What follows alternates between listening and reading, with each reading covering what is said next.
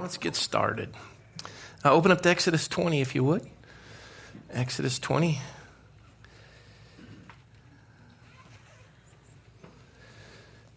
And um, keep a place in Hebrews chapter 4 and John chapter 1. Hebrews 4, John 1, Exodus 20. A lot of fingers you're going to need. Let me pray. Lord, thank you for this evening and for your word and for the Decalogue, the Ten Commandments. And as we take a look at each of these, I pray, Lord, that you would instill in us an understanding of what you desire of your people. And so, Lord, we, we thank you that your commandments aren't, aren't burdensome. By your Spirit, you give us the ability to obey. And we can walk away from the things that we have been worshiping to worship the one true God. And Lord, we, we may find ourselves tonight enveloped in uh, the grasp of, of a false God or false gods. But Lord, as we take a look at your word, we'll know the truth and the truth will set us free. So, God, I pray you do that tonight. I pray you'd minister. Holy Spirit, there's no one in this room who can do what I just asked for but you and you alone. By the power of your Spirit, I pray you do that. In Jesus' name, amen. So let's begin with the Ten Commandments, Exodus 20. And God spoke these words, saying, I am the Lord your God who brought you out of the land of Egypt, out of the house of bondage. You shall have no other gods before me. We took a look at that last week.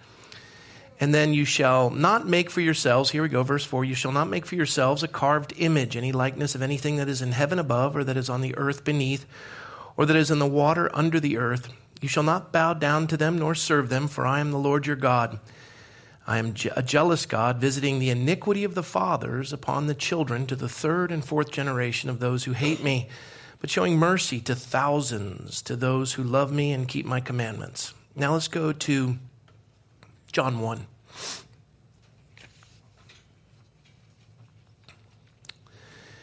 In the beginning was the Word, and the Word was with God, and the Word was God. And he was in the beginning with God, and all things were made through him, and without him nothing was made that was made. In him was life, and the life was the light of men. And the light shines in the darkness, and the darkness did not comprehend it. Verse 14, drop down if you would. And the Word became flesh and dwelt among us, and we beheld his glory, the glory of the only begotten of the Father, full of grace and truth. And now go to Hebrews 4.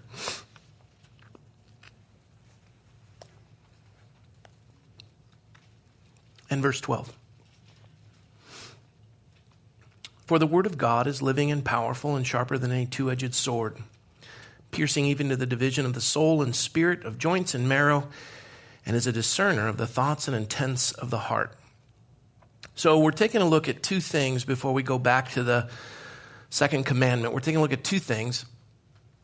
One is, what is, or who is the Word? According to John 1? Jesus. Say it again. Jesus. Jesus. Do you notice in John 1 it's capitalized? Logos, Word. So in the beginning was the Word, the Word was with God, and the Word was God, right? Or is God. The Word became flesh, dwelt with man, Emmanuel, God with us. So describe to me what Jesus looks like. Oh, he's white, piercing blue eyes, a halo over his head. Olive skin, brown hair. Olive skin, brown hair. Maybe hazel eyes. Maybe hazel eyes. Yes, hazel eyes. Tattoos and muscular because he was a carpenter. Wavy hair. The Bible says that he was there was nothing attractive about him. He fell out of the ugly tree and hit every stick on the way down, every branch. And I didn't make that up. That's the word. There's nothing about his appearance that we'd be drawn to him. As a matter of fact, when Judas came into the Garden of Gethsemane to betray him, he had to give him a kiss because no one, he, he looked like everyone else. You ever met people like that? They just blend in. The only reason why I don't blend is because I look like Larry Bird and everyone thinks I'm, no, I'm kidding. Slightly shorter and a lot less wealthy, smarter, all that stuff, yeah. Thanks. Uh, but here, here is this picture of Jesus. There's nothing in his appearance that would be drawn to him. And, and he was lowly, mild, um, interesting character. And, and just in his appearance, just nothing there. So we, we don't even really, we, we can't even, when I went to the AME church in Los Angeles, uh, it's a black church in Los Angeles, um, the, the depiction of Jesus was black. Um, you, you, Messianic churches' depiction of Jesus is, is Jewish. And Aryan churches, he's white, blue eyed, and this halo over his head. That's, that's one of the biggest crack ups. Like, ha, ha, ha. You know, if Judas had to betray me, he goes, Yeah, it's a guy with a halo. I don't have to kiss him. Just, he's right there. Thing, right? So, so we really, we don't know what he looks like. Oh, we have the Shroud of Turin. Well, that thing's been, there's been so many specials on that. It's like finding Nessie, Loch Ness. We, we don't know what he looks like. And the, and the Bible clearly depicts that there's nothing about him that we'd be drawn to him. He is just, you can't even pick him out of a crowd for the most part. Yet the Bible declares that the Word became flesh and dwelt with man, but we don't have a visible picture of him. We want to. Even when we see him, uh, you know, the, the, the statue of David um, by Michelangelo and, and, and, being held by Mary, um, when, when, we see the crucifixion, the Pieta, when, when we see the crucifixion, um, the, the depiction of his face, things of that sort, that's an idol. Uh, that's a carved image of sorts. And, and here the Lord is declaring very clearly um, in his commandment, you shall not make for yourselves carved image any likeness of anything that is in heaven above or that is on the earth beneath or that is a water underneath the earth. You shall not bow down to them nor serve them. And it's very important to say serve them. For I, the Lord your God, am a jealous God, visiting the iniquity of the fathers upon the children to the third and fourth generation of those who hate me, but showing mercy to thousands to those who love me and keep my commandments. So we have a divided heart. God created us. The Bible says we've been subject to vanity, but we've been created to worship. So we're either going to worship God in spirit and in truth, or we're going to worship something that we can see. And, and we want something tangible to hold on to. And so we always, we always want to return to something that had power. And we, we, we deify it and elevate it. Um, Calvary Chapel, the dove. You know, here's a movement that starts in 1967, 10,000% growth, 1,600 churches around the world, and the dove was a symbol. And now you got to have the dove because it's like the in and out sign with the two crossed uh, palm trees.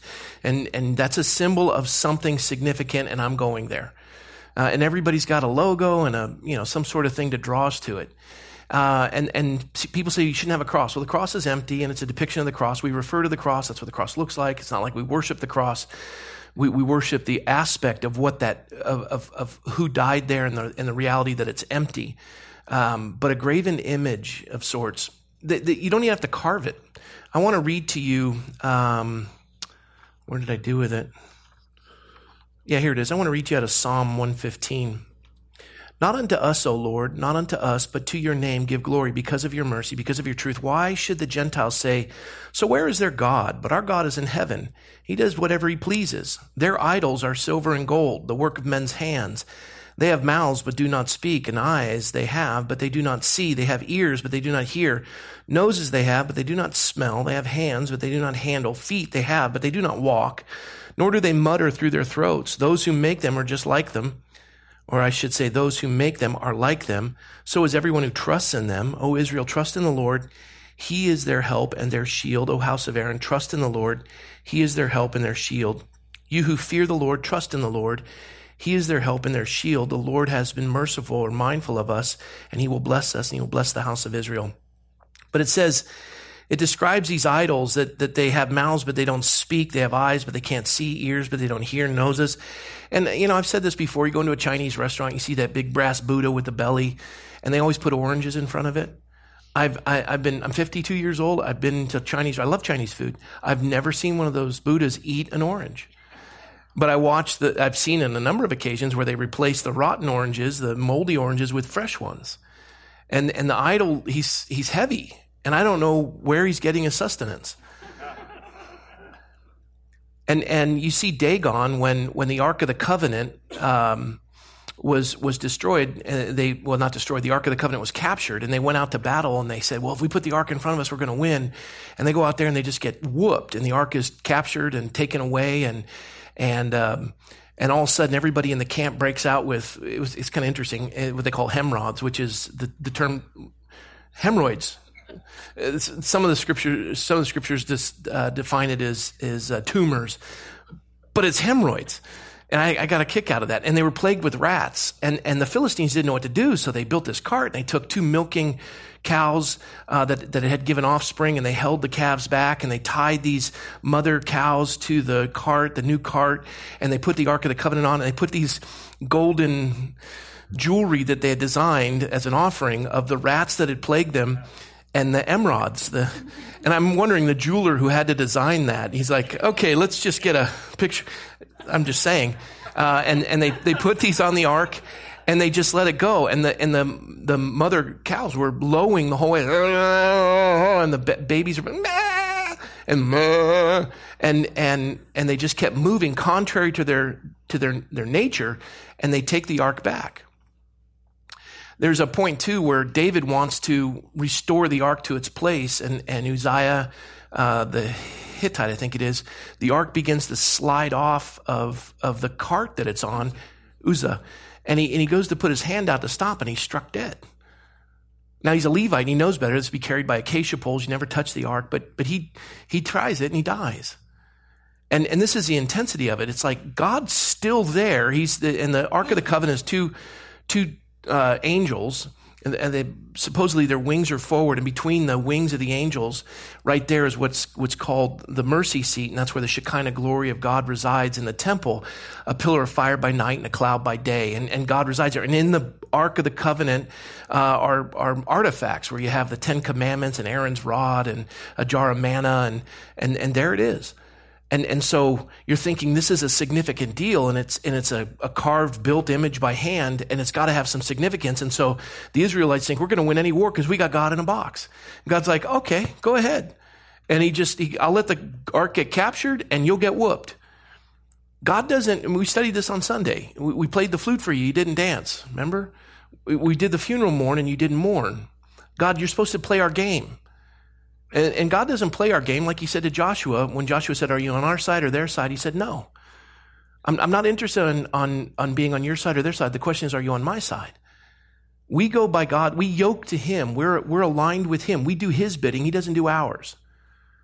And so what we want to do is we want to find some power in an idol. And so when we try to deviate and do our own plan and find ourselves in disarray where it is affecting our family, we deify it. We deify it. And, and we make a, a graven image in a sense. Oh, I'm Italian. I was born that way. That's why I'm angry. I, I drink too much. That's because I'm Irish. You're making up excuses, and all you're doing is making a God out of the thing that keeps you from doing God's will. Does that make sense? You tracking me? And so the Lord says, You shall make for yourself no carved images of any likeness, anything that is in heaven above, nor in earth beneath, or there's in water underneath the earth. You shall not bow down to them nor serve them. That's a picture right there. Bow down and serve them. How do you know you're worshiping something? I'm sorry? Devoting your attention, your time, and your money, treasure. Yeah. Sometimes you can find a graven image in a garage or down at the marina or the airport. No, I'm not. I'm not picking on anyone. And listen, I, I got them too. I'm just saying. But you can you can find those graven images where you spend your time, treasures, and talents. In a lot of cases, you know, it could be Aphrodite, it could be Asherov, it could be a, a myriad of gods or goddesses. It's whatever occupies your mind. And these are false gods that take you away from doing what God commands you to do. So the very first thing is he says, I brought you out of the land of Egypt. I delivered you. There will be no gods before me. I don't care how you define them. I don't care if you carve them. It's what you spend your time, your treasures, and your talents on. And you abandon me, and we're done. It's not going to be good for you. And I'll tell you right now, you put God aside and put something in its place Whatever your fleshly issue is, you put that in the place of God and let that rule in your house. He points it out. He says, the iniquity will be visited on the third and fourth generation of those who hate me. And I was, I, I had this story and I was really moved by it. I found it. A small Missouri town, two preacher boys were playing with a little dog and they found that they found it was black with a white tail and they wanted to keep it and they loved him. They heard about a new family who had moved in and how they had lost their dog, which was black with a white tail. Their preacher dad didn't want to give the dog back, so he painted the white tail black. And when the neighbors asked whether this could be their dog, he lied and said, no, the tail's the wrong color. The names of the preacher's sons? Frank and Jesse James, the most notorious criminals of their time. And I, and I would just say this as parents, we don't get what we want, we get what we are. Wisdom's proven by your children, so is sin. You allow it to be in your house, it visits. And, and it, it's generational. Now, God can break that by His Spirit, and we're a new creature in Christ, but the reality is you are poisoning your family. And that goes on and on and on. I learned how to parent from my dad. My dad learned how to parent from his. My, my grandfather was a town drunk. And my, my aunt would tell me that, that everybody would laugh at the drunk on the bridge when she was in the church bus going to summer or uh, vacation Bible school. And all the kids would be laughing, and she'd look on the side of the bus, and that was her dad, drunk on the bridge. My, my grandmother was the town tea leaf reader and the tarot card reader. And, and, my dad was the only one in his family who got a college degree and demanded that his children all get college degrees. And we did. And my dad didn't know the Lord, but he did the best he could. He came to Christ later in life. But I'll tell you what, my wife, who at four years of age or five years of age had to face the anger of her father, her biological father, who was a raging alcoholic and would yell and scream and, and abuse uh, Dee, my mother in law. And, and, and the yelling, and, and Michelle would find herself hiding in the closet with her sister, wondering if they're going to live. And then all of a sudden, Tom comes on the scene, and and uh, that man leaves, and that man loses his two children. He just lost them, and they got to be raised by another man. You lost that privilege. I asked Michelle one time, "Do you ever want to know your biological?" I have a dad. Cut, remove. Let's move on. You lose that privilege. And that's a new creature in Christ. A family begins. And, and then Michelle and I get married April 21st, 1990. And, you know, it's, it's two gears on, on different speeds and they start to grind. And then we, you know, we're trying to figure out how to dance with each other because the honeymoon, you know, is over and, you know, you wake up, your breast stinks. I, I never knew that. you know, but, but, but all of a sudden we get to a conflict and I'd raise my voice because we yell in our family. You know what happened to Michelle? Just shrunk. And she wouldn't even talk anymore because to have any conversation would elevate my voice and frighten her. And we just, just she just, it's, it's better I don't even say anything. And that's not functional. That's visited. It was the Lord that had to convict me of that. And it was, it was tough. Because you have to look at yourself introspectively and say, God, is, what, is there any evil way in me? Because you've called me to love her. She's, she's your daughter. These are your kids. And, and to learn that lesson and to be submitted to it. But I could have easily said, no, no, no, no. I'm Scotch Irish. We yell. That's just who I am. No, that's a cop out and a compromise and an idol so as not to honor and obey God. And that's visited generations down the line. And again, you, you get to this place where as parents, you don't get what you want. You get what you are. Just look at your kids. Have you affected them positively or negatively? And, and that's what God's calling us to. And God gave these commandments to us. And, and the, the, the most important thing He said to us is that we're to have Him first and there's no idols in the house. Turn with me, if you would, to the book of Judges, chapter 17.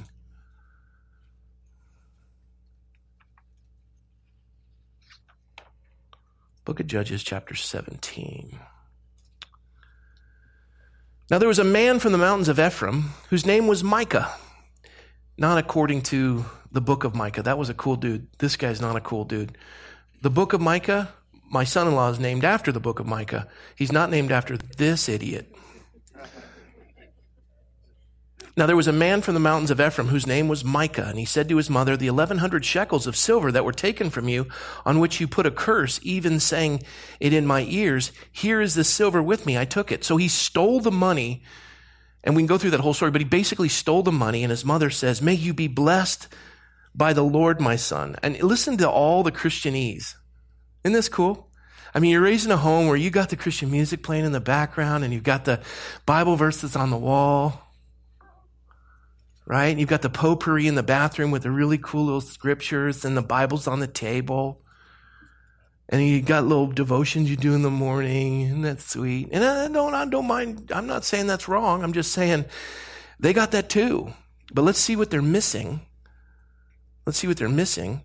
His mother said, may, may you be blessed by the Lord, my son. And so when he returned the 1100 shekels of silver to his mother, his mother said, I had wholly dedicated the silver from my hand to the Lord for my son to make the carved image and a molded image. Now therefore I will return it to you. Thus he returned the silver to his mother. Then his mother took the 200 shekels of silver and gave them to the silversmith, and he made it into a carved image and a molded image, and they were in the house of Micah. Are there any Christian homes that have any idols? Um, have you have you heard of this uh, movie, The American Gods, on Starz? I don't know if it's taken off yet, but you know, as Christians, we invest more of our time and money and attention on other things than Christ, and and we are creating a new God for ourselves to worship. And this this movie's interesting. It uh, it's called American Gods. Let me read to you. The upcoming Starz series, which is based on a novel of the same name, has already been making headlines as one of the most anticipated new shows of 2017. The story revolves around a recently paroled ex-con who discovers that not only do the gods of ancient mythology exist, but many of them have been trapped in America for the last century. The crux of American Gods, based on the Neil Gaiman's novel, is that ancient mythological figures from around the world like Loki and Aphrodite and on and on have arrived on our shore a century ago through the worship of immigrants, but have remained in America long afterwards. With few believers left, they're having trouble gleaning power and thereby surviving. And from a country that's instead so focused on ideas like celebrity technology and consumerism that a whole new host of American gods have manifested from those obsessions. One prime example of this modern worship is the new goddess Media, who represents the American fascination with television and Hollywood. In one of the novel's more telling moments, Media boasts about how humans have made, their power, made her powerful by sacrificing their time on her electronic altar. After all, people design entire rooms around their TV and they ignore friends and family to catch up on their, their favorite shows. Just think of the idols we look at every day. How could this not be defined as worship? The exchange is a rather sobering moment for Christians, especially if you're, you know, you got an iPhone. Oh, I love the. Yeah.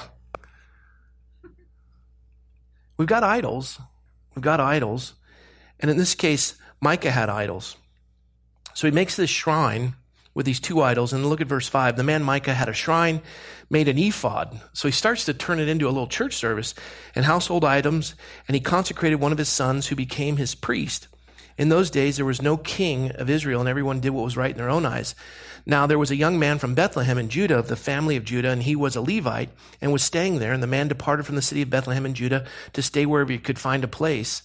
Then he came to the mountains of Ephraim, to the house of Micah, and as he journeyed, Micah said to him, where do you come from? He said to him, I'm a Levite from Bethlehem in Judah, and I'm on my way to find a place to stay. Micah said to him, Dwell with me and be a father and a priest to me, and I will give you 10 shekels of silver per day, a suit of clothes, and your sustenance. So the Levite went in.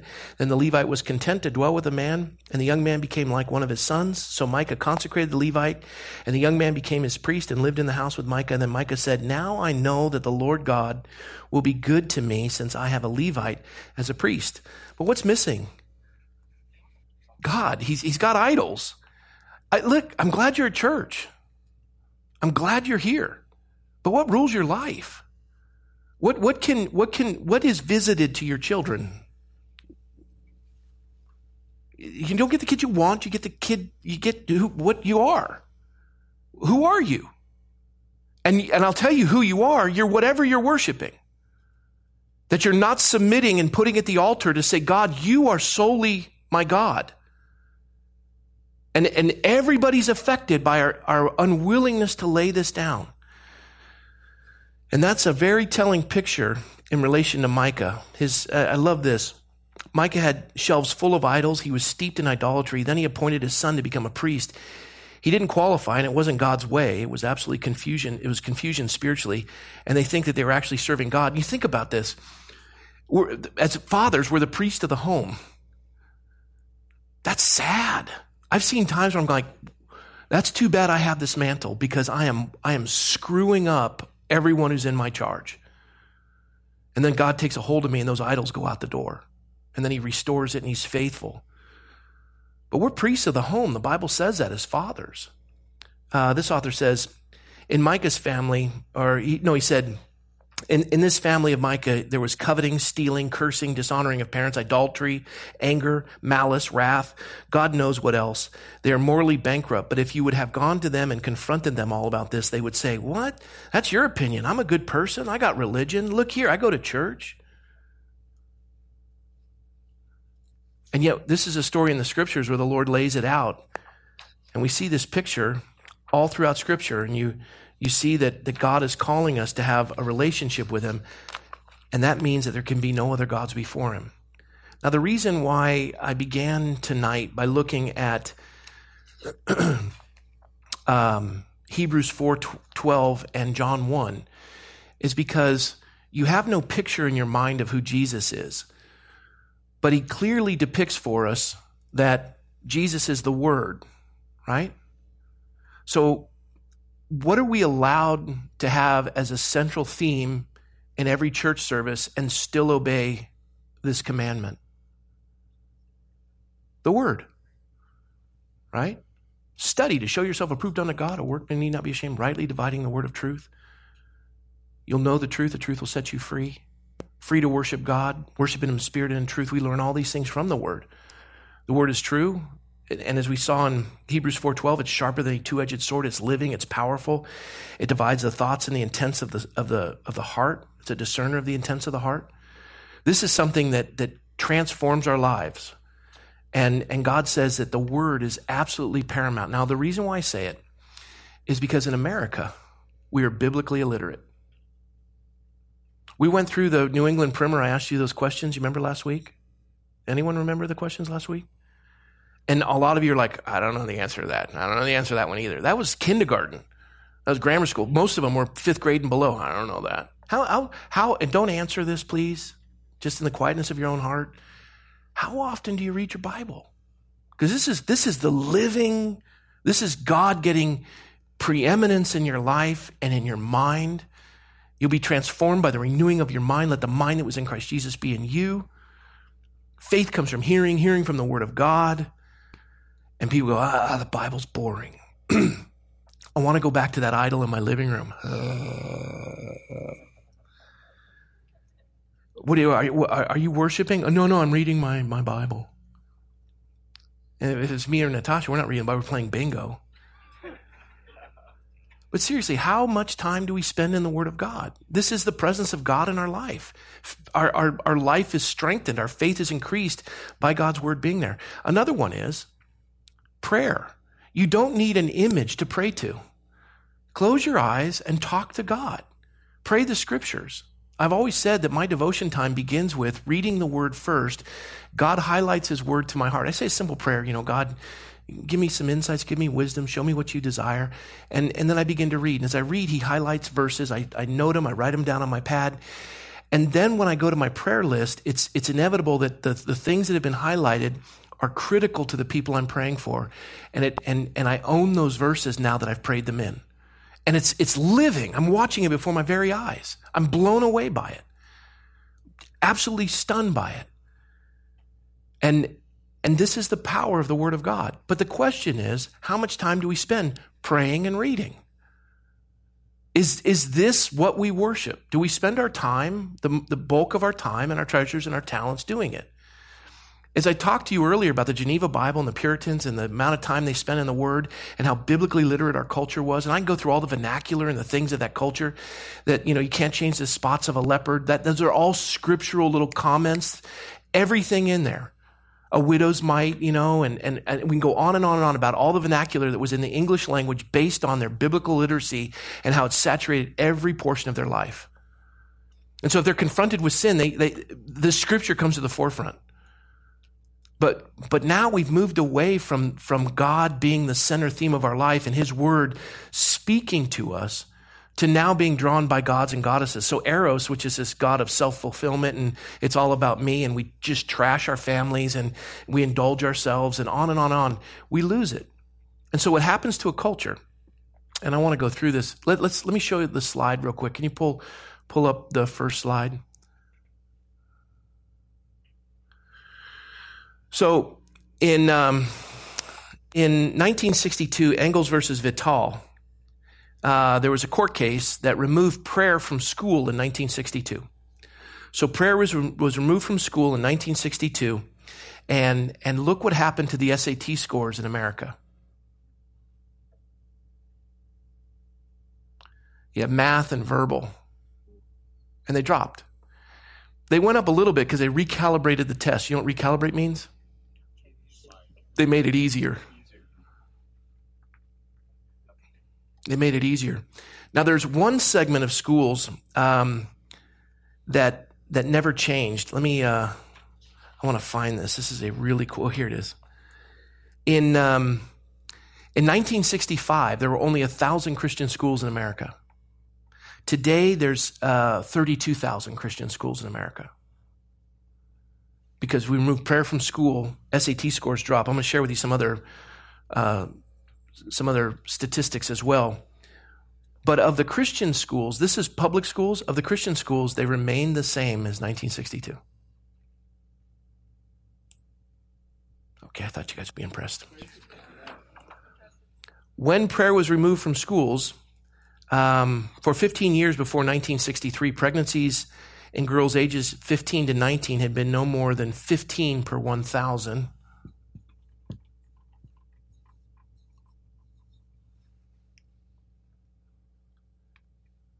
And um,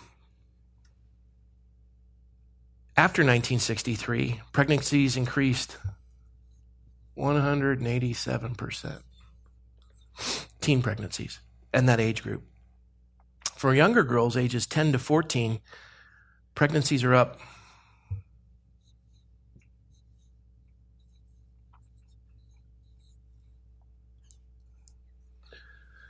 Before 1963, sexually transmitted diseases among students were 400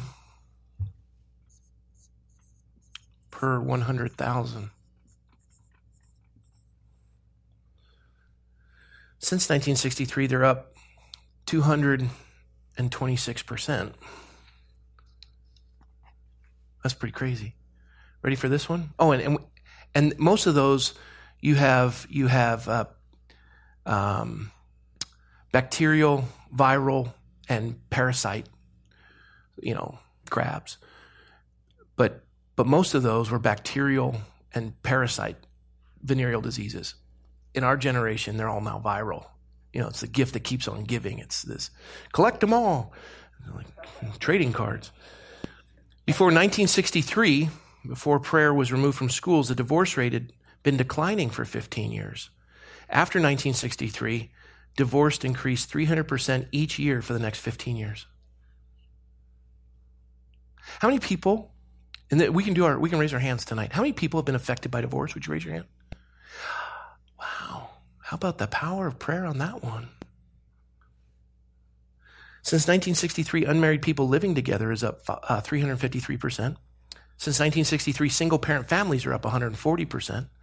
Since 1963, single parent families with children are up 160%. Education, I went through this earlier when we looked at this. Um, so we don't have to cover that. But let me. Um, since 1963, violent crime in America has increased 544%. The nation has been deprived of an estimated 300 million citizens through legal abortion. Every social barometer is affected by the absence of prayer. Every social barometer. And, and everybody has been affected by it. And so I want to come back to the text Exodus 20. I am the Lord your God who brought you out of the land of Egypt, out of the house of bondage. You shall have no other gods before me. Stop and meditate on that. Did you hear that? There's nothing else you worship that you spend your time, treasures, and talents on other than God. And everything you do, it's in the forefront of your mind. It saturates every decision you make in the way you raise your family. He gives it, he gives the second commandment to drill it home. He says, You shall make not make for yourselves a carved image, any likeness of anything that is in heaven above, or is in the earth beneath, or that is in the water under the earth. You shall not bow down to them nor serve them, for I, the Lord your God, am a jealous God, visiting the iniquity of the fathers upon the children to the third and fourth generations of those who hate me, but showing mercy to thousands, to those who love me and what? Keep my commandments. He's jealous. He's jealous. You're not going to get away with it. He's speaking of, and, and this is the idea when it's all about us, Eros, um, Eros is selfish.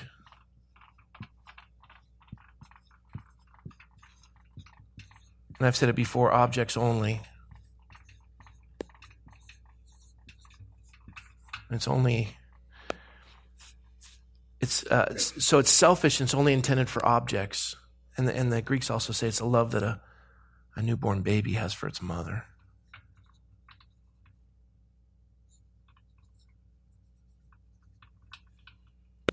And, and this is the most prevalent form of love in our culture. When Jesus says, greater agape, greater love as no man than this, and lay down his life for a friend, he's speaking of, of a selfless love only intended for human beings, and it's the love that the mother has for the baby. It's completely selfless.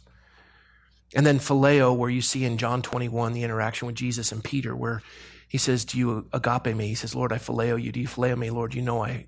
And what he's, and phileo, real quick, is mutual love. And it's only for people. And I've shared this too. A plus A equals phileo. Agape plus agape equals phileo. Jesus says, having the same mind, having the same love, being of like mind, let the mind that was in Christ Jesus be in you. We have become one. We're relational. I don't go home every night because I wear a wedding ring or I said some words in front of an altar. I love my wife. Relational. Why do I do the will of God? He says, I no longer call you servants, but friends.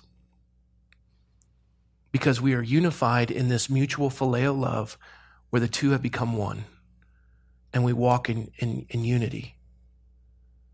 I've said this before. You can be in a crowded room on Michelle's birthday and she's opening up gifts, and I can tell by the movement of her eye, and none of you would have a clue whether she loves it or hates it. Because we, we're, we're one. And, and this happens when you lay your life down. Agape is greater agape, greater love as no man than this to lay down his life for a friend. You put all your garbage aside and submit to God. Not that we love God, but that He first loved us. He lays His life down. We respond by laying our life down. You don't lay it down and you say, well, I'm, I'm Italian. I'm Irish. You're an idiot. And in the absence of laying your life down in response to what Christ has done, you are visiting this on generations to come. And, it, and it's going to have its effect downstream. Because we've been called to be change agents. We are salt and light, penetrate and illuminate. And, and we don't get the kids we want, we get the kids who we are. And it's funny to see my kids do what I do. And that's, that's the reality of it. But when you lay your life down and become of like mind, that is that mutual love. This is the highest form of love a human being can experience. The highest form of love a human being can give is agape. You lay your life down. And, and the Greeks always said that this is a selfish love, eros is, but it's the most prolific form of love. It's self love. Everything I do, I do because it's about me. And that's what the idols are. You put an idol up because you want to satisfy you. As you've, you've neglected your family, you've neglected your community, you've neglected your church, you've neglected your testimony, and certainly you've neglected God because you want it. And it's all about you and it's selfish. And I want to give you a picture of who you are. When the, when, when the Greeks pointed out that it's only objects, you can only love objects this way. And, and one of the words we get from eros is erotic.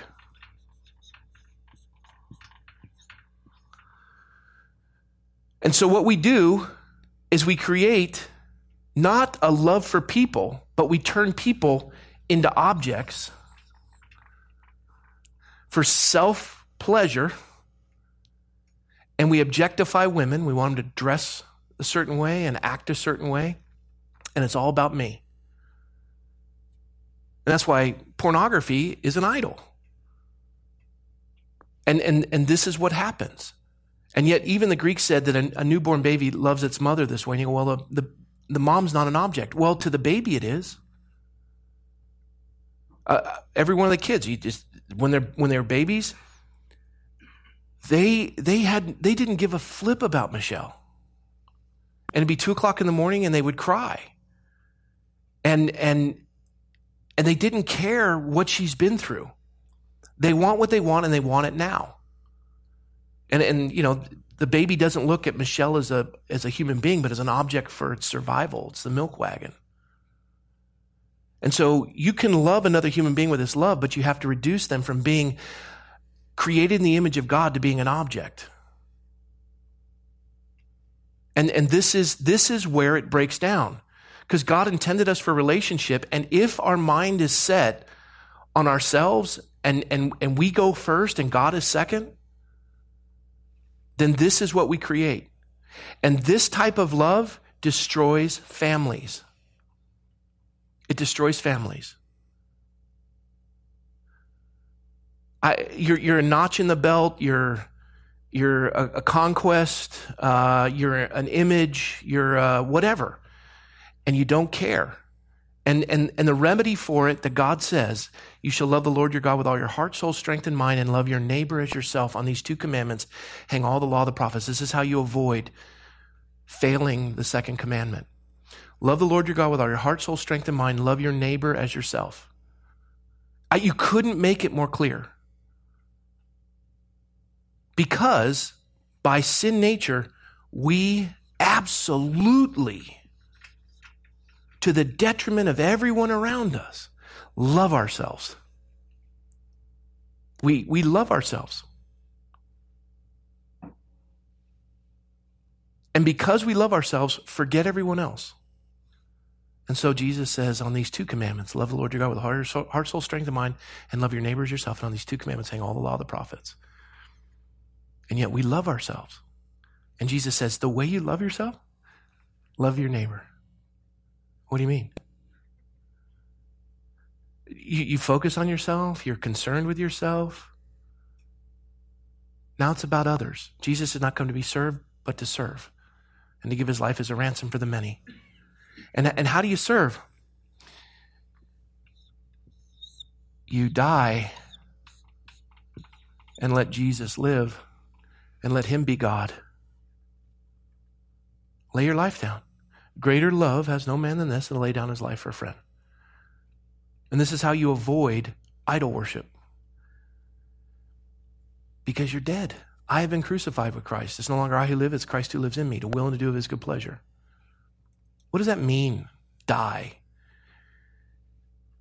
It means you know when you want to be first and you want to self-indulge and you, and you, you want to abuse somebody and you know where you are in that. And the word of God is that, that barometer and it's that directive. And it speaks to you in those moments where God says, lay your life down. This isn't about you. It's not about you. And you surrender. And the Lord is glorified.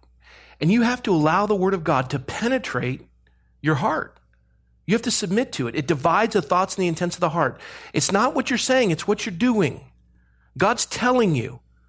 And you can turn up the music and indulge yourself and silence his voice and worship and be just like Micah and have the priest and go to church and do everything, but you are not at the altar of God. You're self consumed and self focused. And so the byproduct is lay your life down. And in laying your life down, you come to this mutual understanding where you walk in unity with your God and with your family and with your neighbor. If this is right, this is right. Does that make sense? You get it? I think we go a long way in America if we if we quit if we would just simply stop deifying that which separates us from God. Wouldn't it be a wonderful day to return the Word of God into schools and prayer? But let me tell you why it's not happening. Because the Word of God isn't in our homes or our private life, and neither is prayer. Prayer changes the world, so does reading the Word. If we're aligned, we transform the, the, the place we live and the families that we are a part of. We become other centered and we start to serve and we transform the world. But the worst kind of Christians are the Micahs of the world, not my son in law. The Micahs of Judges 17. All the trappings, and you are so caustic and destructive, unbelievably painful to the testimony. And the world is adversely affected for generations to come. And all we have to do is look up there. And you want to know why prayer was removed from school? Anyone ever heard Madalyn Murray O'Hair? You know her story? I met her son. Her son is, is a born again believer that is so burdened by what his mother did that he carries it. Even though he's given his heart to the Lord, he carries that shame.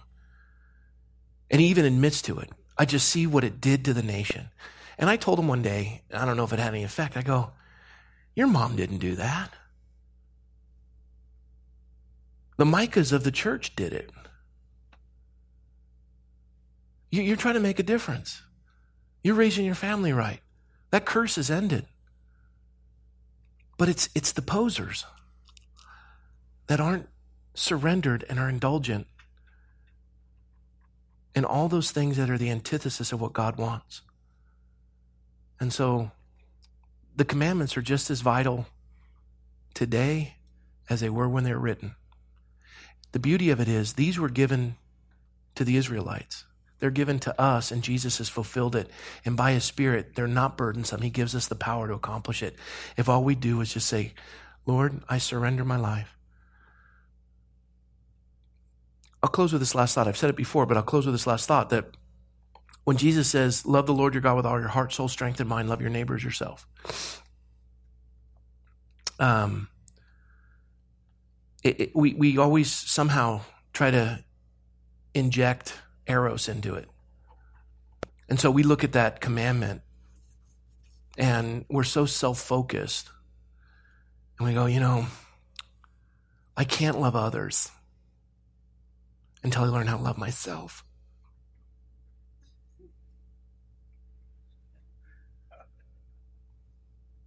You, you couldn't add a commandment more powerful to negate the first two that Jesus gave than that one. Because you just put yourself right back on the altar. It's me. Worship me.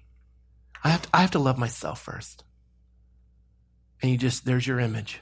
Just look in the mirror. I, and, and people like me. Right? Oh, they don't know what they're talking about. Oh, who are they to tell me? You know what they're Stupid people. Turmoil, tension, misery. You don't need to learn how to love yourself. Nobody in the room, and, and I, again, the, the people who've said to me in the past when I've said, said that statement, Pastor, I, I disagree with you. you go, okay, why? Because because I don't love me. I hate me. I hate the way I look. I hate I hate I hate who I am. I go, no, I don't believe you. What do you mean? Well, if you really hate it yourself, you'd be happy you were ugly.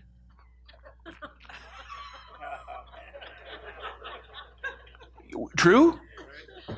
What are they seeking? Oh, you're not ugly. You're beautiful. You're handsome. Oh, do you think so? Just pour that in the vein. Oh, that's good. Oh. Yeah? We do anything we can to get attention. Seriously, if you hated yourself, you'd be happy you were ugly. Nobody's with me on that, I guess. God, God wants us to yield and submit to Him. And the idea of graven images and idols is anything you're worshiping above God that takes precedent. And the only way you know that is to have the Word, and the Word is God. Spend time in it. He should be preeminent in your life. He should be the first in, in your morning and, and throughout your day and into the evening. And Michelle will say this to me, and, and, it was recent when we were both going through the wringer and lots of stuff happening. It was crazy. And she just, she just says, I, I don't feel connected to you. I don't feel connected to you either. Because we're busy working, getting stuff done, but we're not in concentric circles. And you just look and go, you're busy and I'm busy and we're busy doing other things that we aren't busy together being busy. And, and it, it, I'm sorry. And that's the Lord. Beware of the barrenness of a busy life. You, you wake up and you immediately grab your phone and you go on your life. You go to your work, you go to your whatever, you go to your spreadsheet, you go, I don't know what you do. But it's certainly it's not the Lord, and you just immediately go, Okay, I'm up, I'm stepping on the altar, I'm here. Look at me, everybody. And you go on with your life. And oh man, you don't understand what kind of a day I've had. Right there on the throne, I. last time I checked, the scripture says, I, Rob McCoy, have been crucified with Christ. Well, you know what? The reason why I'm tired. Oh, there we go again. You're still living. Hi. Here I am. you people make my life difficult. Oh, there we go again. Would you be that irritated if you were dead? You just step aside, let the Lord in. All things work together for those who love God and are called according to his purpose, and no trials face you, no temptations face you, but that which comes to man when you're being tired, you get way out, and, and God uses this, and, and Lord, there's a reason in all this, and I'm and I count it all joy, can you know, and wow, that's a different perspective. I didn't go the way I wanted. I'm so upset, and I kicked the dog, and what? I am on the throne. And, and the, the commandment is negated and the community is affected generations down. And the little eyes are looking at you as you're barking at everybody, smacking and slapping and spitting and cursing and just, just leaving toxin all the way through.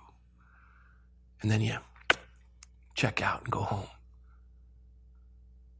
And you just leave a mess because it's all about you. And God says, No. No. Make no other God for yourself. You'll have no other God before me, not even yourself. And that's the biggest God of all.